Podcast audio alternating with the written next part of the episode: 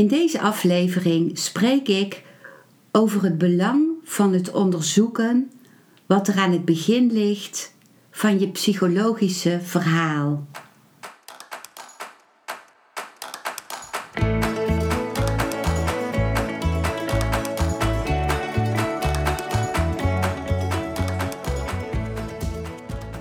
Welkom bij een nieuwe aflevering van Modita's podcast Van Pijn naar Zijn. De podcast waarin ik je meeneem voorbij de pijn in je leven naar wie je diep van binnen bent. Hoe kun je beter omgaan met je gevoelens? Hoe vind je rust in je hoofd? Wat zit er precies achter je pijn? En vooral, hoe kun je steeds meer jezelf zijn? Adem eens diep in en uit. Ik wens je veel luisterplezier.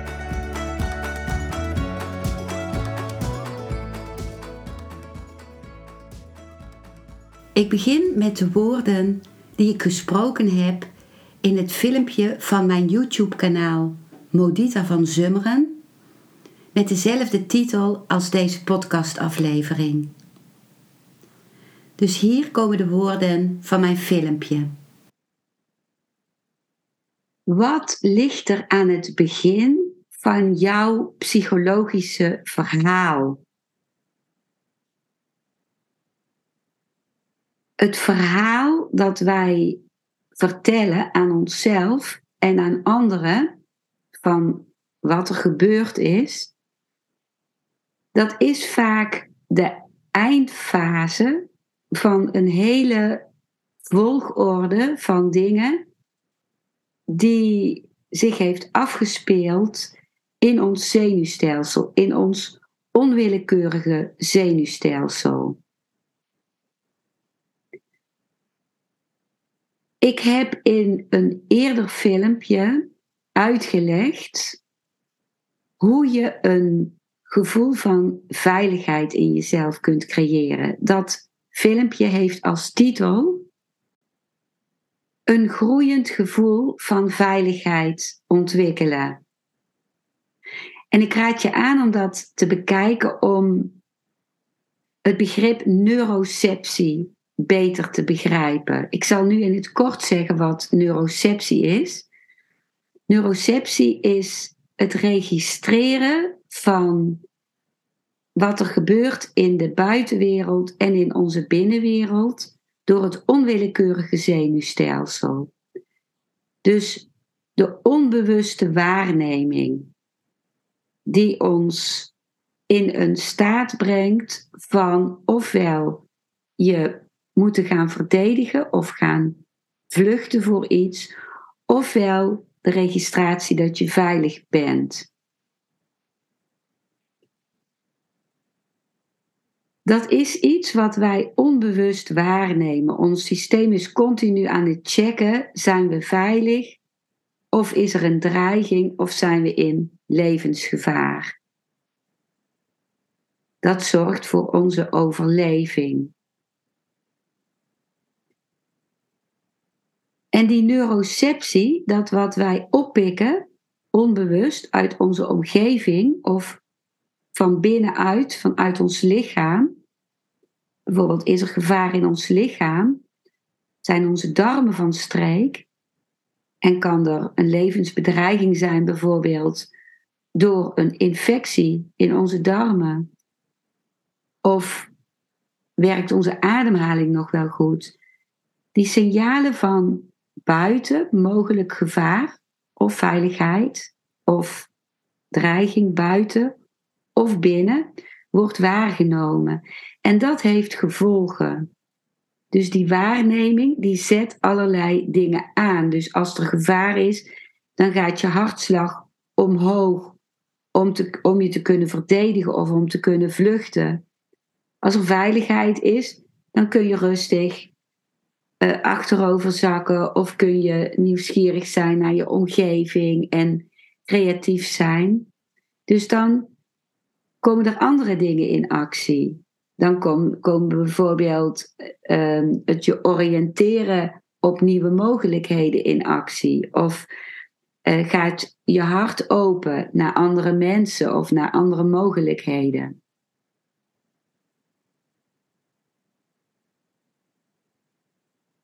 Als onze neuroceptie registreert, en dat gaat onbewust van er is een dreiging of er is gevaar, dan gaat je hartslag omhoog, dan gaat je ademhaling sneller worden, dan uh, komen je, je spieren in je armen en je benen in actie, die worden gemobiliseerd om te kunnen vechten of vluchten of om je te beschermen en te bevriezen. En je bewuste systeem, je bewuste hersenen, die hebben dan nog niet door wat er aan de hand is. Dus als jouw hele systeem in een staat van paraatheid wordt gebracht, dan, dan, en, dan komt er een hele volgorde van dingen in gang. Dus ik zei net al over de hartslag die omhoog gaat en de ademhaling die sneller wordt. Uh, je spieren die zich meer aanspannen, dat zijn de fysieke sensaties. De sensaties die jij zelf in je lichaam kunt voelen, die op gang komen. Er komt die fysieke sensaties van een verhoogde hartslag en uh, een uh, snellere ademhaling, dat zet ook je amygdala, je alarmsysteem in werking. En die voelt, hé, hey, er is een dreiging. Dus er ontstaat ook een gevoel van angst of paniek. Het kan ook zijn eerst een licht gevoel van onrust, een onheimisch gevoel. En dat kan, als het verder gaat, angst worden of paniek worden. Terwijl je niet bewust bent van wat die paniek nu eigenlijk heeft aangezet. Die neuroceptie, die waarneming die onbewust was, die die paniek heeft aangezet. Dus de emotie kan zijn onrust of angst of paniek. En er kunnen ook beelden in je opkomen. Beelden van eerdere angstige situaties die je hebt meegemaakt. En je bewuste hersenen aan de buitenkant van je hersenen, je cognitieve brein, wil daar een betekenis aan geven. Die wil kunnen begrijpen van waarom kom ik nu in één keer in zo'n onrustige en angstige uh, zijnstoestand terecht. En die gaat dan bijvoorbeeld een verklaring geven door uh, te zeggen van, oh mijn, mijn, mijn werksituatie is niet meer veilig. Ik moet uitkijken dat mijn, uh, mijn collega's geen gebruik van mij maken of dat mijn baas geen gebruik van mij maakt. Dus dan projecteer je het op je werk. Of je gaat denken van het komt omdat mijn kinderen zulke harde geluiden maken. Dus je gaat bijvoorbeeld boos worden op je kinderen. Die zijn de oorzaak van jouw verhoogde staat van opwinding. Of je gaat denken van, het ligt aan mij. Ik ben ook zo'n zenuwpees. Ik kan ook helemaal niet omgaan met de dingen in de wereld. Ik ben een loser. Ik, ehm, ehm, ik ben iemand die bij het minste of geringste paniekerig wordt. Dus je gaat zelfkritiek hebben. Je gaat negatieve dingen zeggen over jezelf. Om maar een betekenis te geven aan die sensaties die je allemaal voelt. En dat betekenis geven is een poging om er controle over te krijgen, om het te kunnen begrijpen. Dus het zet ook allerlei dingen in gang naar hoe jij de omgeving waarneemt en interpreteert.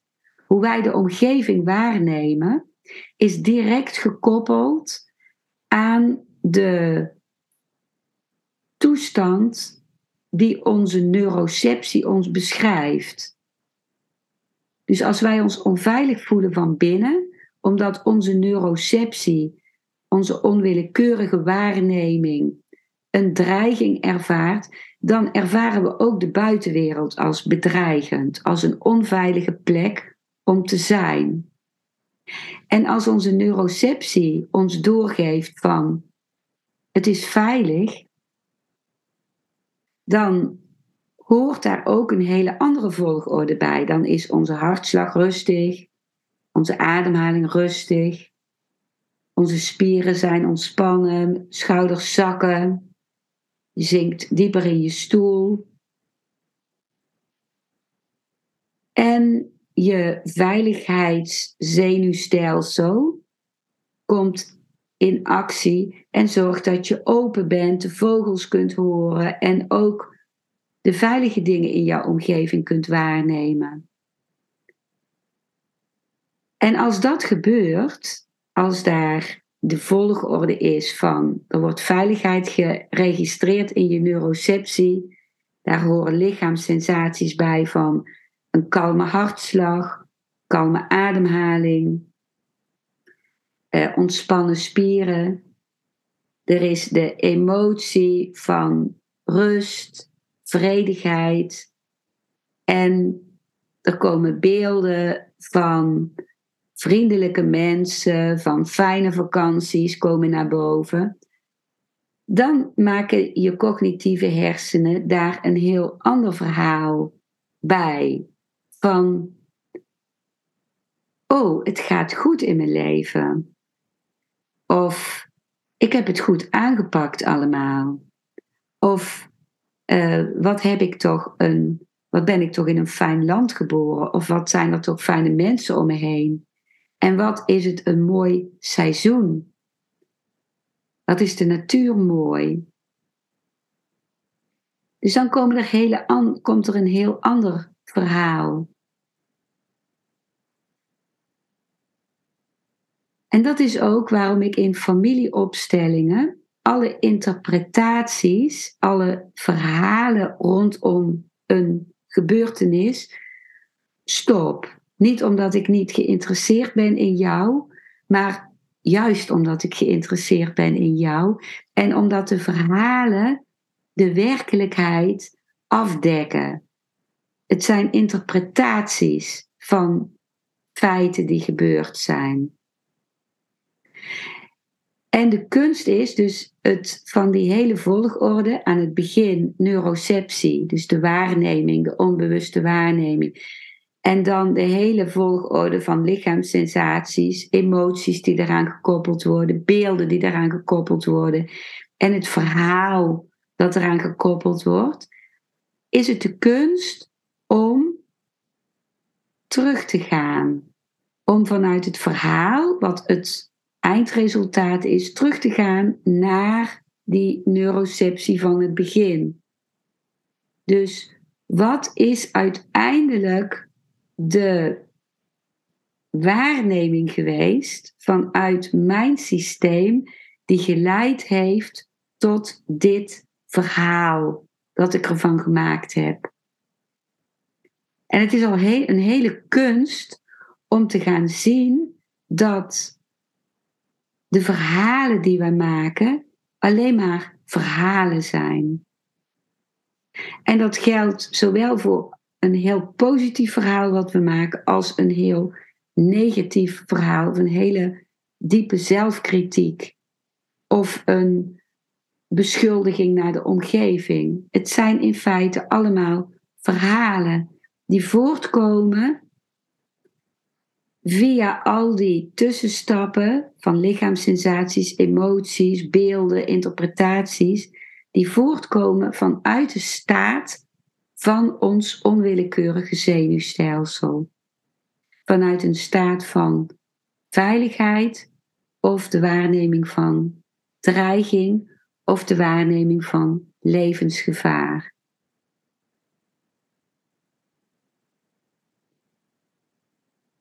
Ik ben heel benieuwd naar jouw ervaringen bij het luisteren hiernaar. En ik zal een voorbeeld geven uit mijn eigen leven. mijn middelbare schoolperiode is voor mij een hele moeilijke periode geweest.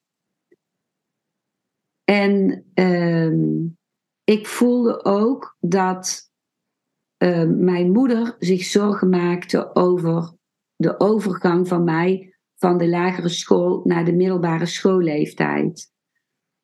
Zij heeft in de tijd waarin ik de middelbare schoolleeftijd had, in het Japanse concentratiekamp gezeten in Indonesië, in een hele onveilige situatie. En ze heeft daar waarschijnlijk ook bedreigende dingen meegemaakt met, uh, met mannen, met de Japanners die, die hen gevangen hielden in dat concentratiekamp. En dat gevoel van bedreiging ervoer ik. Wij hebben spiegelneuronen, dus wij pikken dingen op van elkaar. Dus er was een dreiging zonder dat ik wist waar die dreiging vandaan kwam. En ik ging mijn klasgenoten ging ik mijden. Daar ging ik een soort. Uh, ik had een soort argwaan. En ik wilde doen wat mijn moeder graag zou zien, is dat ik zou blijven spelen. Dat ik eigenlijk het lagere schoolkind bleef. En dat ging ik ook doen op de middelbare school. Natuurlijk, of niet natuurlijk, maar tot hilariteit van medeleerlingen die wel die overgang wilden maken naar een nieuwe levensfase.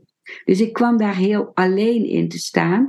En ik ging de groep, een groep middelbare scholieren ervaren als bedreigend. Ik zag ook dat die dan bij elkaar wilden horen, hetzelfde gedrag wilden gaan vertonen, waardoor ik de, de verbinding verloor met het individu. De verbinding die ik zo graag wilde. En wat ik nu ervaar in mijn leven van nu, is dat ik een groep middelbare scholieren als bedreigend ervaar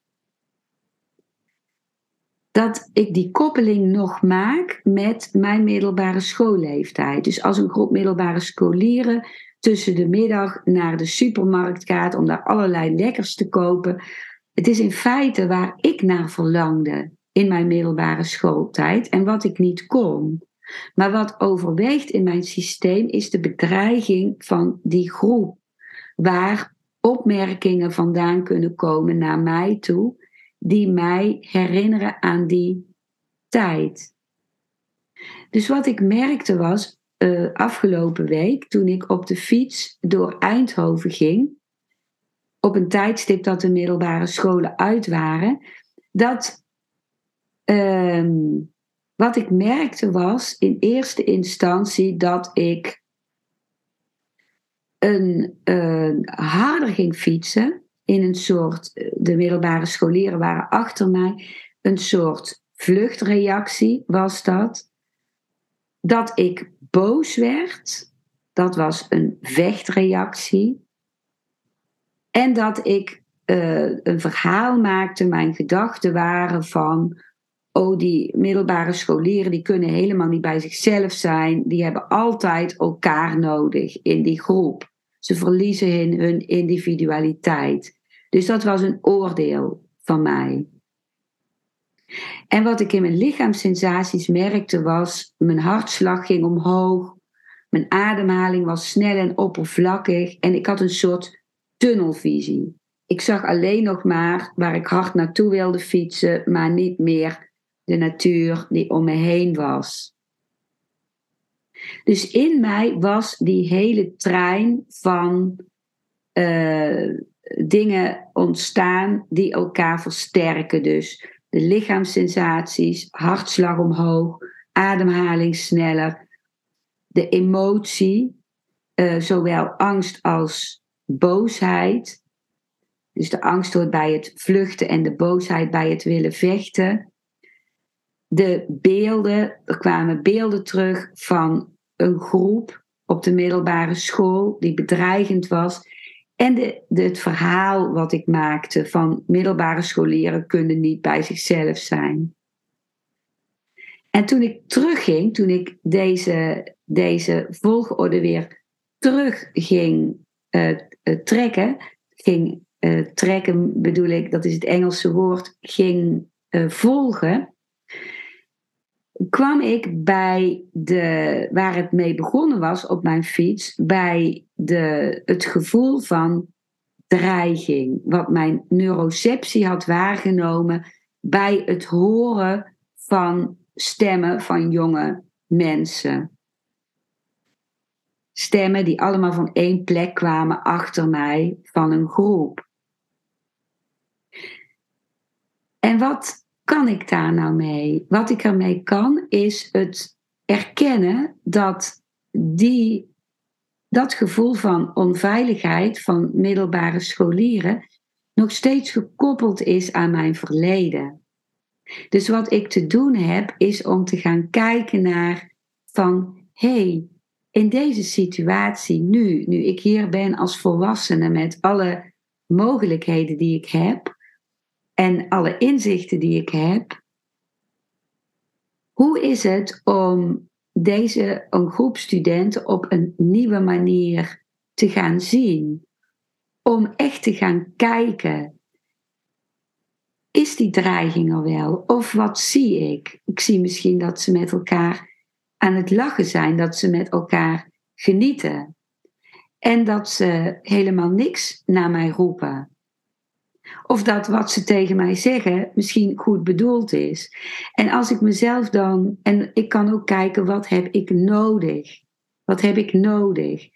Wie zou ik bijvoorbeeld gemist hebben in mijn middelbare schoolsituatie? Bijvoorbeeld mijn vader die naast me staat en die ik naast me vraag. Dat ik hulp vraag van mijn vader. Wat kan ik in deze situatie doen? En dat mijn vader dan mee gaat denken. Dat ik me voorstel dat mijn vader met me meedenkt.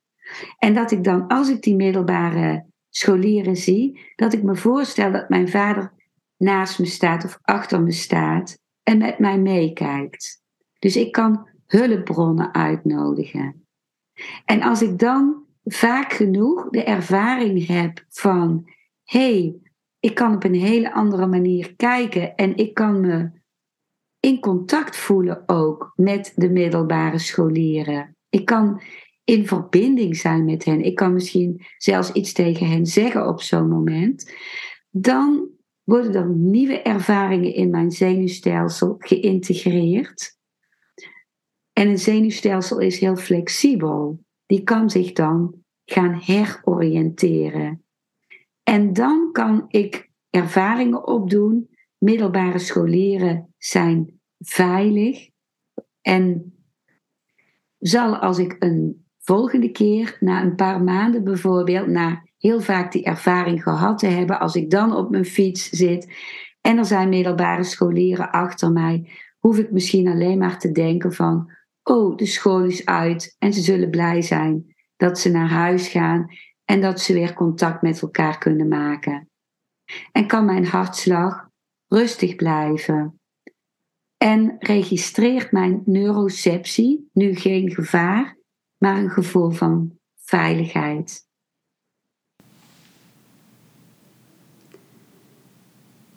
Dit waren de woorden van mijn YouTube-filmpje. Nu deel ik woorden van de Oosterse mysticus Osho over schuld. Dus hier komen de woorden van Osho. Schuld is een deel van de egoïstische mind. Het is niet spiritueel. Religies hebben het uitgebuit, maar het heeft niets te maken met spiritualiteit. Schuld vertelt je eenvoudigweg dat je het anders had kunnen doen. Het is een ego-gevoel. Alsof je niet hulpeloos zou zijn. Alsof alles in jouw handen zou zijn. Niets is in jouw handen. Jij bent zelf niet in jouw handen. Dingen gebeuren. Niets wordt gedaan. Op het moment dat je dit begrijpt, verdwijnt schuld.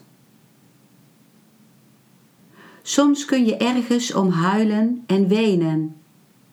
Maar diep van binnen weet je dat het moest gebeuren. Omdat je hulpeloos bent. Een deeltje van zo'n grote totaliteit. En je bent zo'n klein deeltje. Het is als een blad aan de boom. Dat wordt gescheiden van de boom als er een sterke wind opsteekt. Nu denkt het blad duizend en één dingen. Dat het zus of zo had, moet, had kunnen zijn. En niet deze manier. Dat deze scheiding voorkomen had kunnen worden. Maar wat kon het blad doen? De wind was te sterk. Schuld blijft je het verkeerde idee geven dat je machtig bent. Dat je in staat bent om alles te doen. Schuld is de schaduw van het ego. Je kon de situatie niet veranderen en nu voel je je daar schuldig over. Wanneer je er op een diep niveau naar kijkt, zul je zien dat je hulpeloos was. En de hele ervaring zal je helpen om minder egoïstisch te worden. Als je de vorm blijft gadeslaan die de dingen aannemen, de vormen die ontstaan en de gebeurtenissen die gebeuren, dan laat je geleidelijk aan het ego vallen. Liefde gebeurt, scheiding ook. We kunnen er niets aan doen. Dat is wat ik een spirituele houding noem. Wanneer je begrijpt dat je alleen maar een klein deeltje bent van zulk een grootse uitgestrektheid. Met deze woorden van Osho beëindig ik deze aflevering. Dankjewel voor het luisteren naar deze aflevering. Ik hoop dat hij je een nieuw inzicht of perspectief heeft gegeven. Ik hou van interactie, dus als je iets wilt delen, stuur me dan een mailtje op info@genietenvanmeditatie.nl. Ik geef je dan altijd antwoord. Ik wens jou dat je vreugde in het dagelijks leven zult ervaren en innerlijke rust. En dat je steeds meer je pijn zult kunnen omvormen in zijn. Je kunt de afleveringen van deze podcast volgen via Spotify, Google Podcast, Apple Podcast en Podbean door op de volg- of abonneerknop te klikken. Als je luistert via de Apple Podcast, dat kan alleen als je een iPhone hebt, heb je een extra voordeel.